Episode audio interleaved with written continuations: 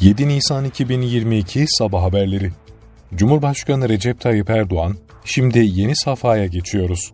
Hedefimiz insanlarımızın fahiş fiyat artışı ve yüksek enflasyon sebebiyle gerileyen alım gücünü eskisinin de üzerine çıkartmak dedi.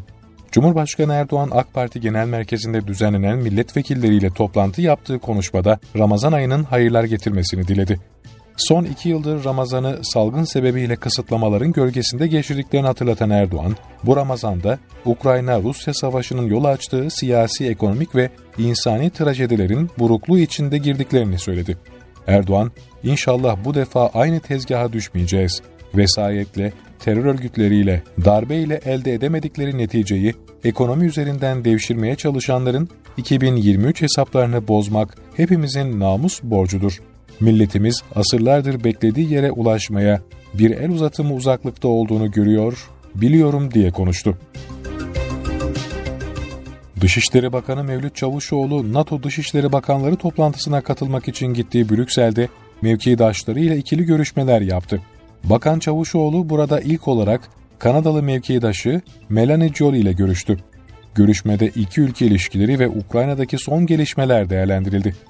İkinci görüşmesinde İtalya Dışişleri Bakanı ile bir araya gelen Çavuşoğlu, Ukrayna ve Libya'daki gelişmeleri, savunma ve ekonomik işbirliklerini ele aldı. Amerika Birleşik Devletleri Dışişleri Bakanlığı kongreye gönderdiği mektupta Biden yönetiminin Türkiye'ye F-16 savaş uçağı satışının Amerika'nın ulusal güvenlik çıkarlarıyla uyumlu olacağına ve NATO'nun uzun vadeli birliğine hizmet edeceğine inandığını açıkladı.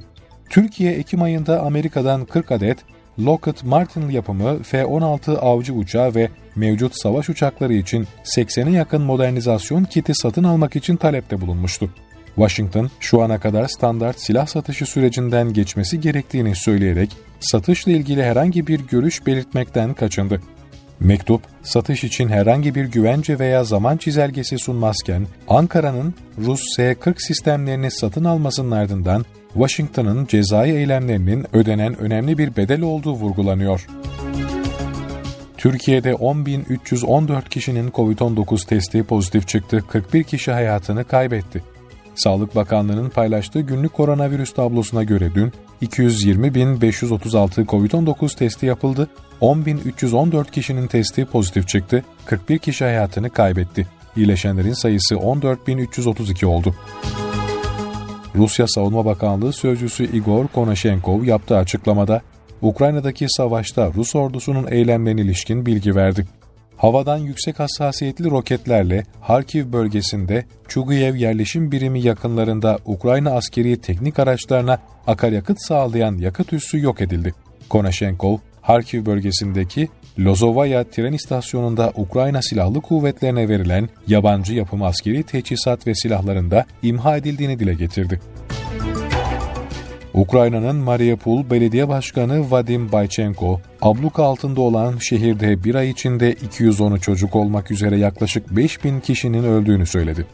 Boychenko burada yaptığı konuşmada son zamanlarda ülkesinin kalkınma sembolü olan Mariupol'un şimdi ise Rus askerleri tarafından tamamen yok edilmek üzere olduğunu söyledi.